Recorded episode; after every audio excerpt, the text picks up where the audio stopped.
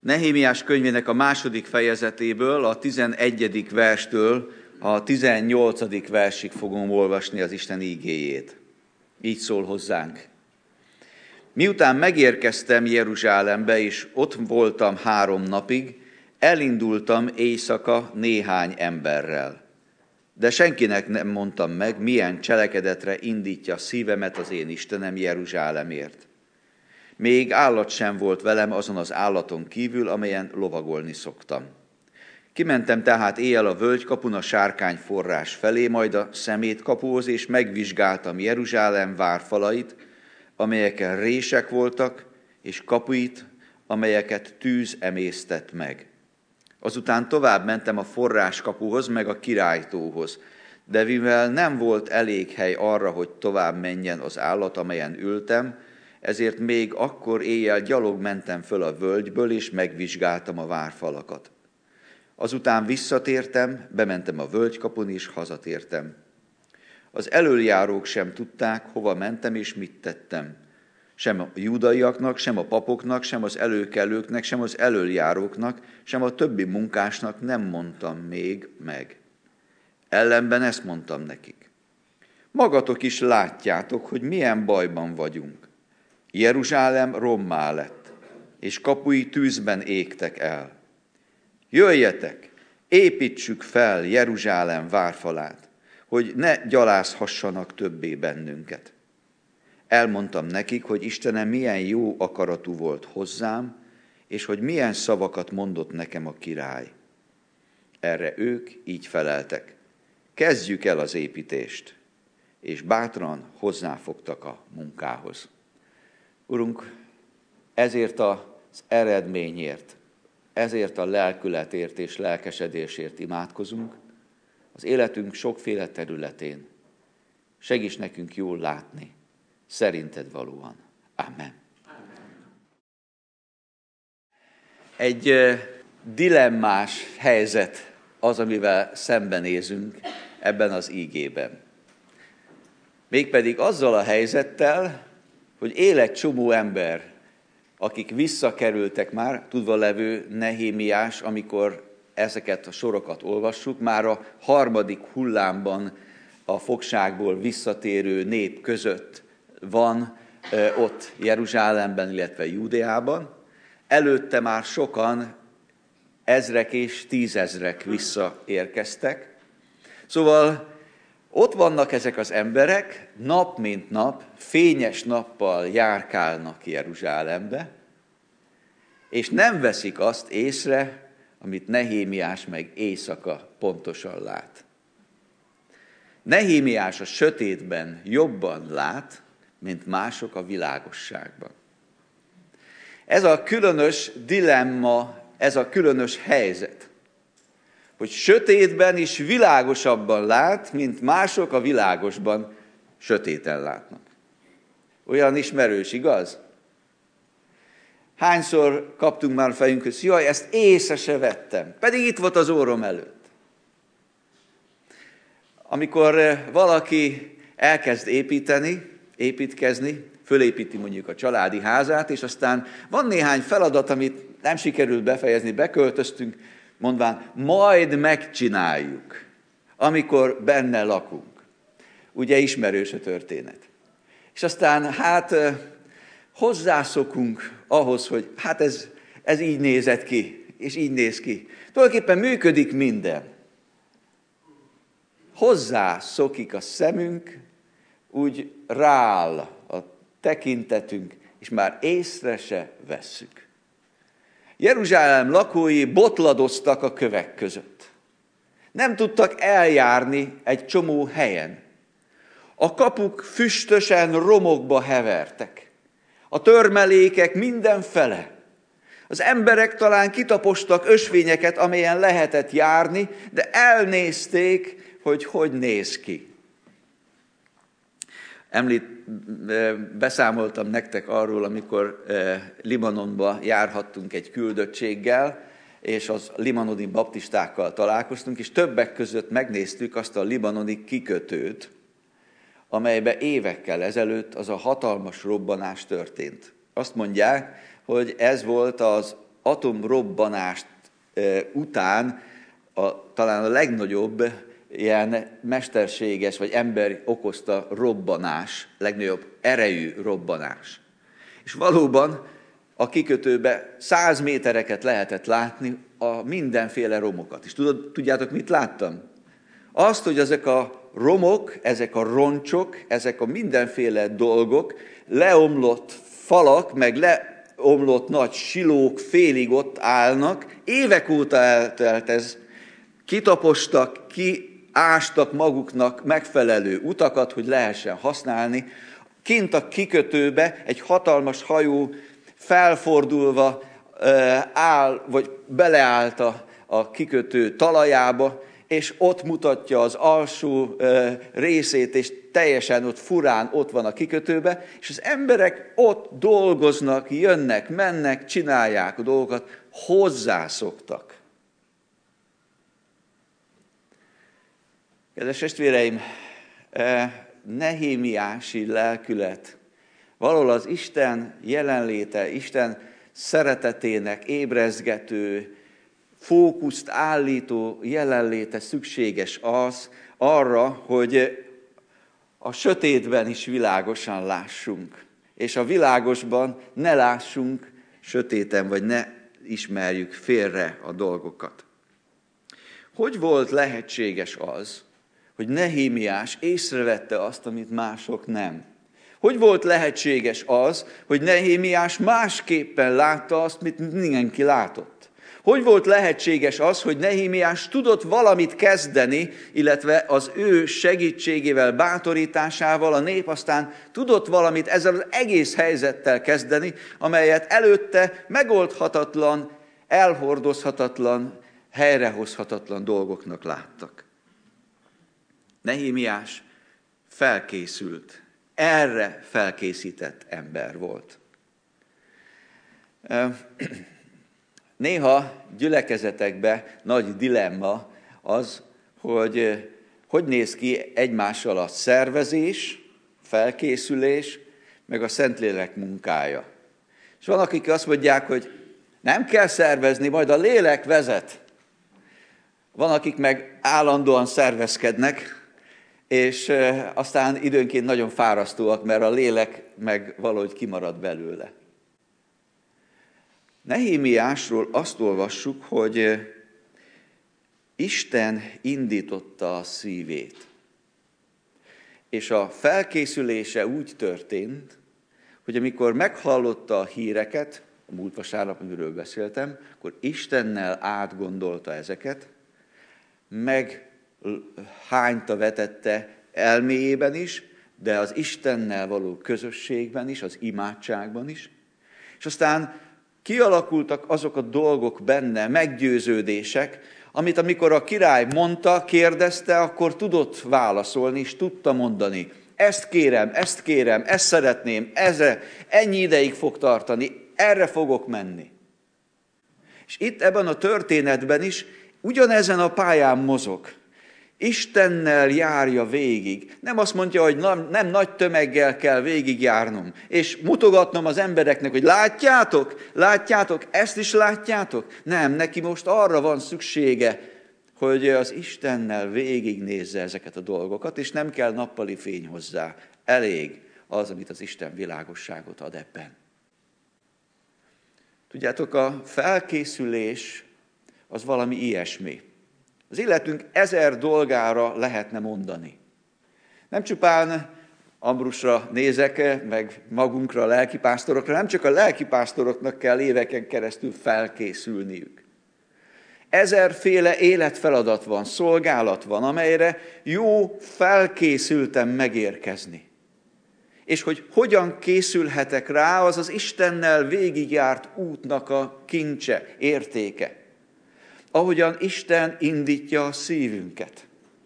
A felkészülés az nem pusztán szervezkedés, nem agyi munka pusztán, bár az is benne van, de legfőképpen vele együtt átgondolt, átértékelt, végiggondolt folyamat, amiben azok a dolgok, amik láthatók, azok oda, oda kerülnek az Isten elé, és vele megbeszéltem, visszakerülnek a kezembe.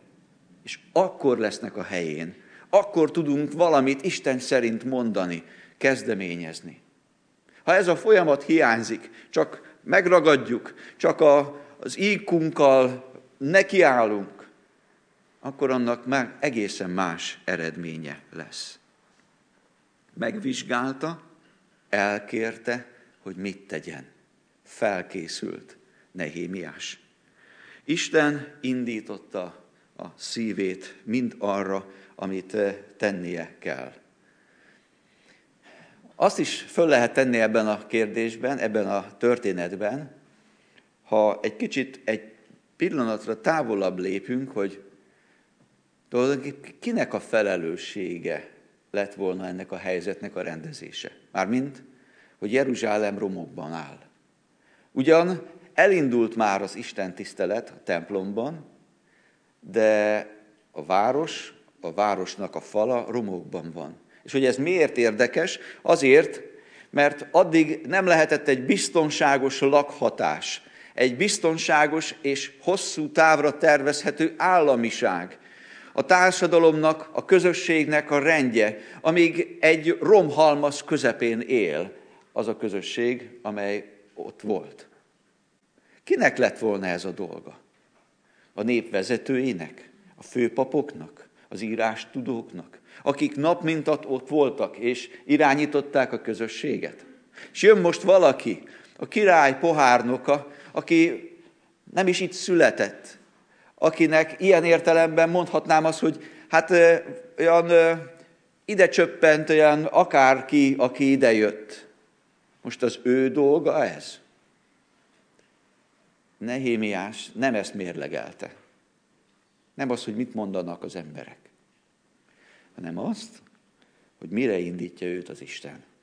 És azt mondta, ez az én felelősségem. Mert erre indított az Isten. Néha-néha jönnek oda hozzám testvérek, hogy e, nem csak itt Budafokon, hanem mindenfele az országban, amikor találkozom, hogy testvér, ezt kellene csinálni, azt kellene csinálni, és különböző ötletekkel, feladatokkal hozakodnak elő, és rám szeretnék rakni. Vagy esetleg azt kérni, hogy én rakjam rá valakire. És visszaszoktam kérdezni, lehet, hogy már itt is éltétek ezt meg, hogy ezt az Úr mondta neked? Ha az Úr tette a szívedre, akkor vajon nem a te feladatod ez? Gondold végig ezt. Kedves testvérek, amikor valamire indítja Isten a szívünket, akkor az nem biztos, hogy az a jó megoldás, hogy keressünk valakit, akinek ezt postán megcímezhetjük. Hanem ha bennünket indít az Isten valamire, hogy valakit meglátogassunk, hogy valakit szeressünk, valakit felkaroljunk, valakinek bátorítást mondjunk, valaki felé valamilyen szolgálattal legyünk, valamit tegyünk a gyülekezetbe. Persze mindennek megvan a maga jó rendje, de a felelősség az az Isten indításából fakadóan landol annál, akit az Isten indít. Felelősen és felkészültem. Van ebben a történetben egy nagyon különleges vezetői attitűd. Vezetőség választásra készülünk, és azt gondolom, hogy ebből a szempontból is érdekes mindez. De abból a szempontból is, hogy nehogy valaki félreértse, ez nem csak bizonyos kiemelt, különleges vezetőknek fontos. Az életünk során sokszor kerülünk olyan helyzetbe, amikor valamilyen közösségbe, valamilyen lépést, kezdeményezést, döntést kell meghozni és előre lépni. És Nehémiásnak a hozzáállása ad egy olyan képletet a számunkra, amely nagyon tanulságos, elgondolkoztató ebben. Az első, amit látunk, hogy nem csupán felkészült Nehémiás, azon keresztül, ahogyan éjszaka végigjárta Istennel, és egyébként munkatársakkal együtt, mert nem egyedül volt, soha nem volt egyedül Nehémiás, mindig voltak mellette munkatársak, Hanánitól kezdve sorolhatnám. De itt, amikor kiáll a nép vezetői elé, ez, ezután a felkészülés után, akkor először is azzal kezdi, hogy mi egyek vagyunk. Nem azt mondja, hogy hát nézzétek, én a király udvarából jöttem, Nagyobb rendhez szoktam hozzá, mint ami itt van.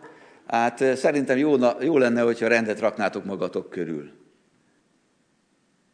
Nem.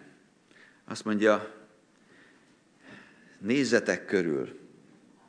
Nézzünk körül. Magatok is látjátok, milyen bajban vagyunk. Ő nem vonja ki magát ebből.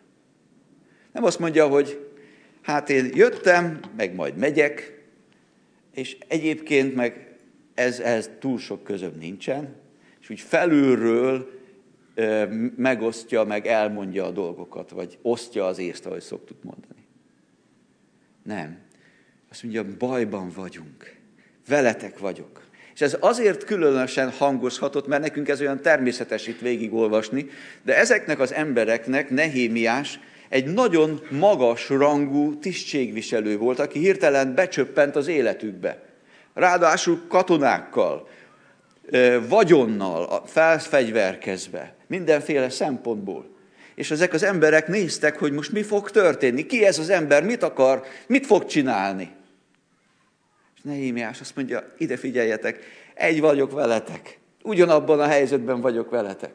Nézzétek körül, milyen nagy bajban vagyunk nem lehet együtt haladni egy közösséggel, ha nem érzi a közösség, hogy egyek vagyunk vele. Nem le, tudsz segíteni a gyermekednek, hogyha nem érzi azt, hogy szereted, és hogy együtt tudsz vele lenni.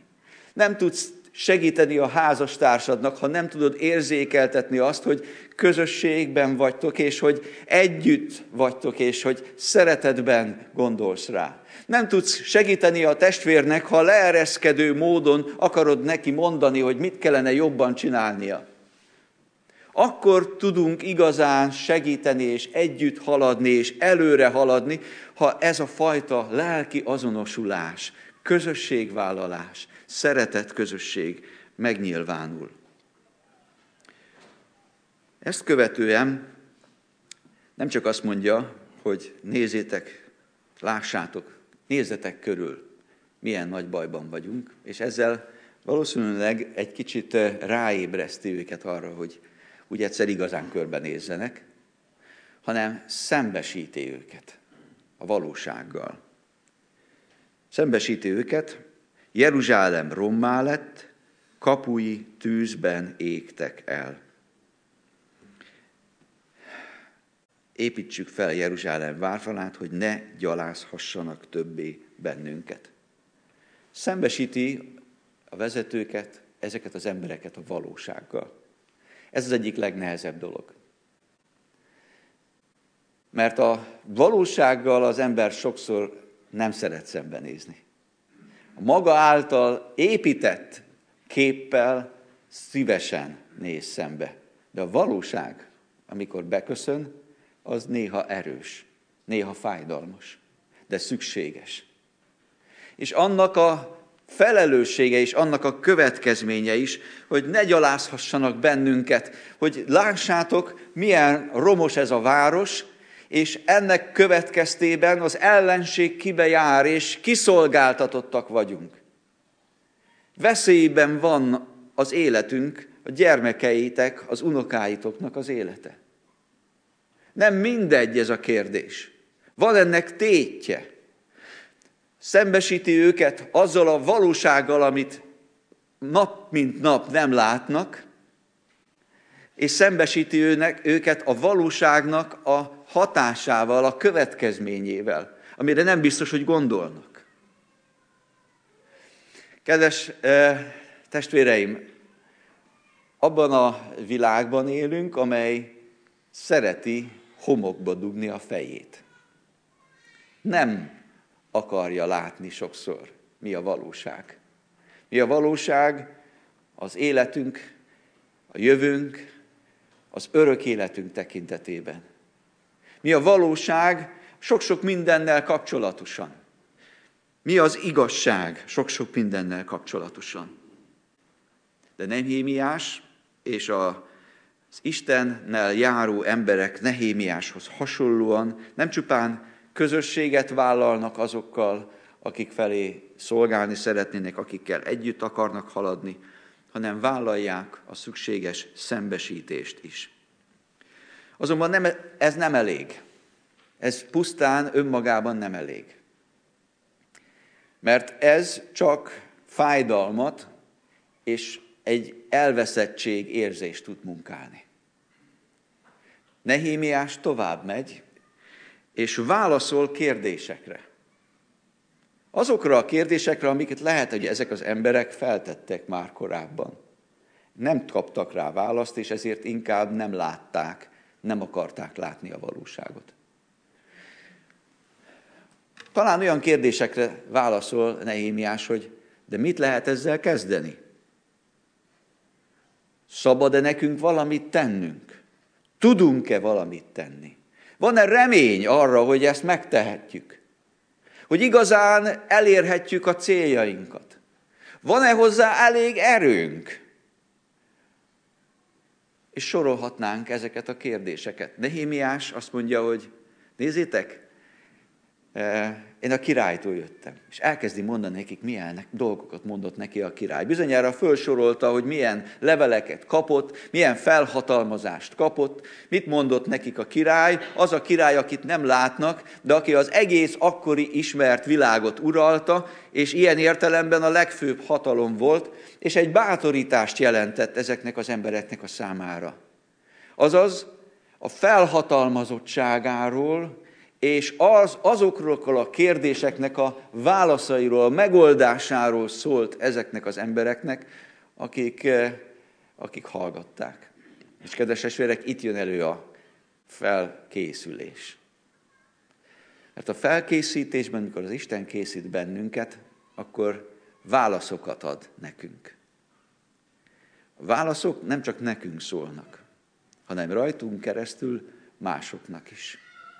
És hogyha ezek Isten szerint kiérleltek, megérleltek, akkor ezek válaszok lesznek mások számára.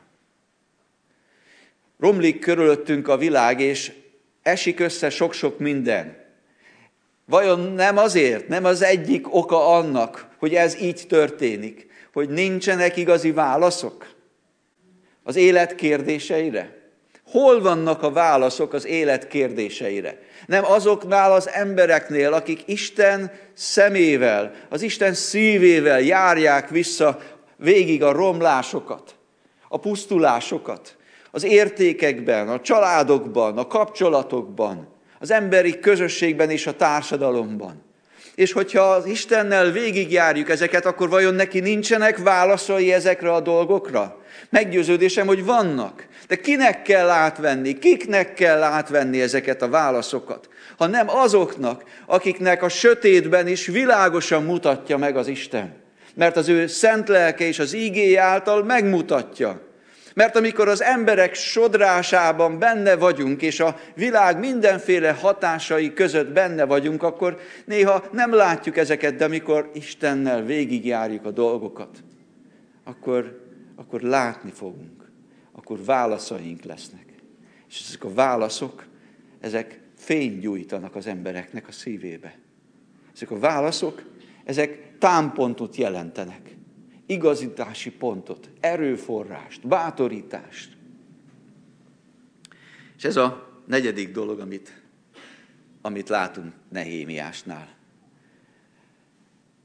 Úgy is lehetne mondani, hogy ez a az ember és ez a könyv a bátorítás művészete könyve és szolgálata. Ez az ember bátorítás művészetében benne volt. Mert eh, az, annak a közösségnek, amely hosszú éveken keresztül elnézte azt, ami körbevette őket, és azt a nehéz és kiszolgáltatott helyzetet élték sok éven keresztül, jön egy ember, akit Isten megerősít, és aki bátorítássá lesz, és 52 nap alatt nem kell két hónap, és fölépül a vár, várfal, és a kapuk, és rendbe jönnek ezek a dolgok. Éveken keresztül elnézték, és járkáltak a kövek között, és bátorítás érkezik, és két hónap se kell, és megoldódnak a dolgok. Kedves gyülekezet, legyünk bátorító emberek, akiket az Isten erre felkészít. Hihetetlen nagy szükség van erre. Akik bátorítják a következő generációt. Nem csak azt mondják, hogy nem jó, nem jó, nem jó.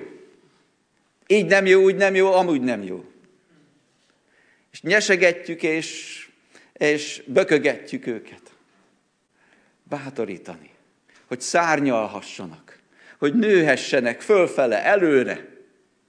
Bátorítani a testvéreket, bátorítással lenni, hogy lelkesedés ne elfogjon, hanem gyarapodjon. Hogy az erőforrások ne kihúnjanak, hanem összeadódjanak.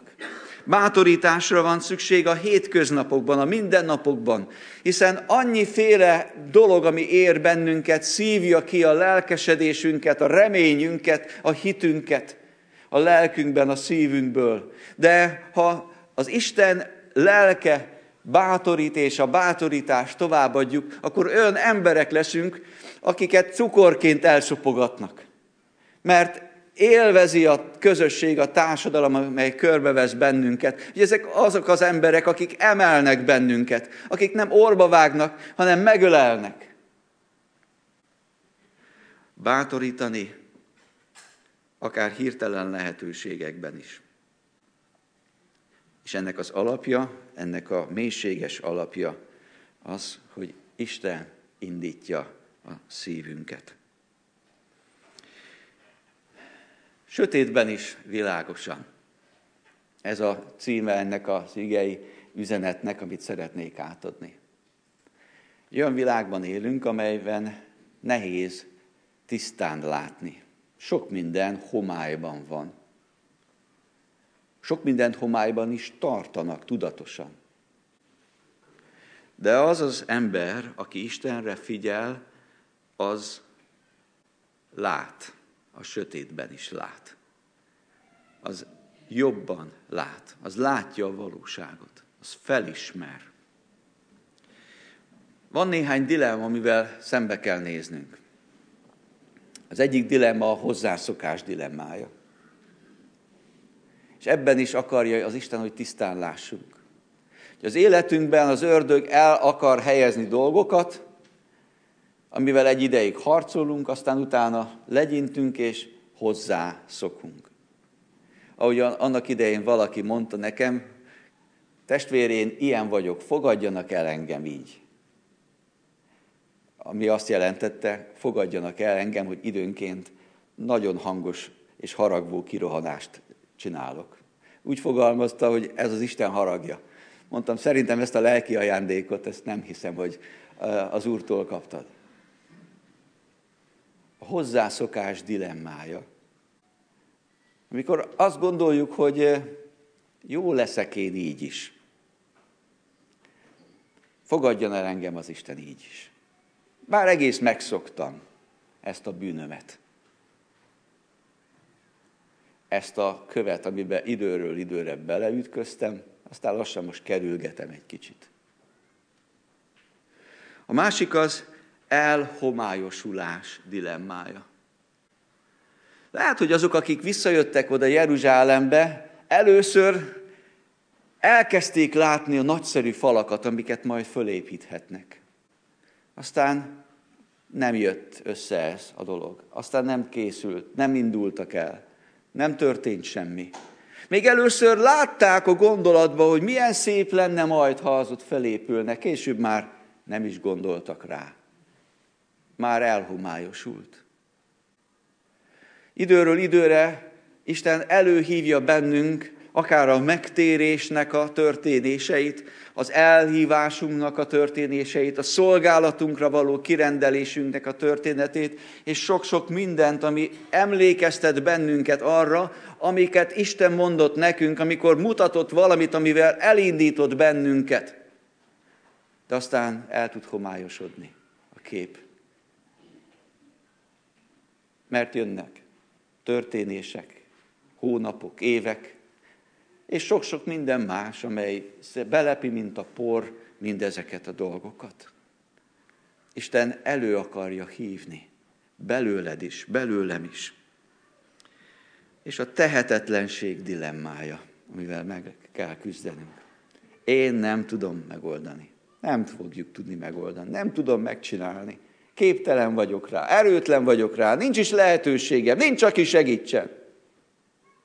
Sorolhatnánk azokat az érveket, amelyeket talán ők ott Jeruzsálembe csokorba gyűjtöttek.